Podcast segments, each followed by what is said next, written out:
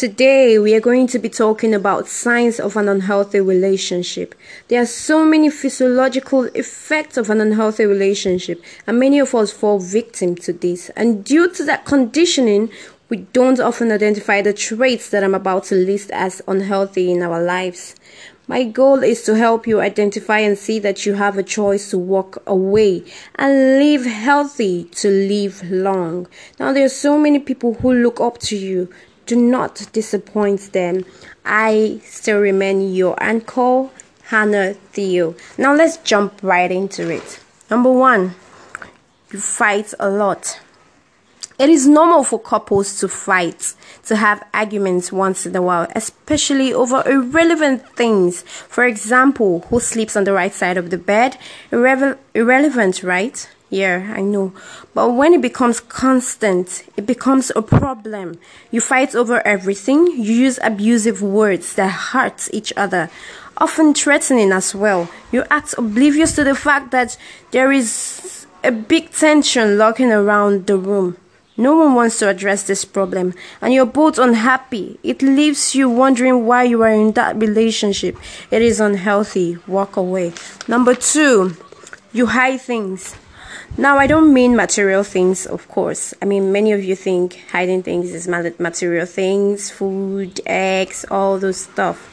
But no, that is not what I mean. I mean things like lying about where you are, texting other people, other dishonest things or actions that your partner do.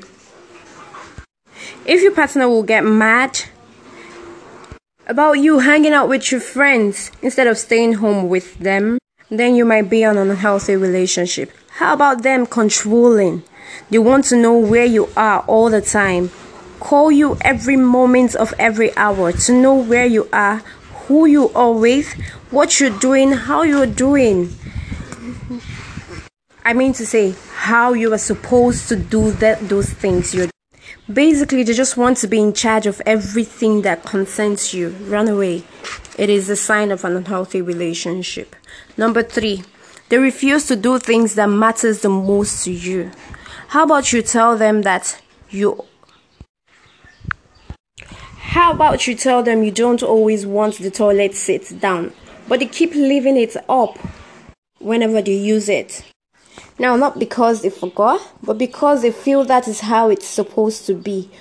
Or when they dump, dump dirty laundries on the floor instead of the laundry bag or basket.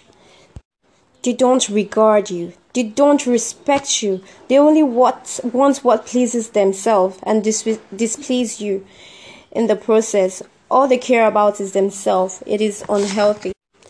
Number four, they want you to change yourself and be what they want you to be. Hmm. If you pay close attention, you will discover they don't love you. They have an illusion of what, I mean, of who they want you to be.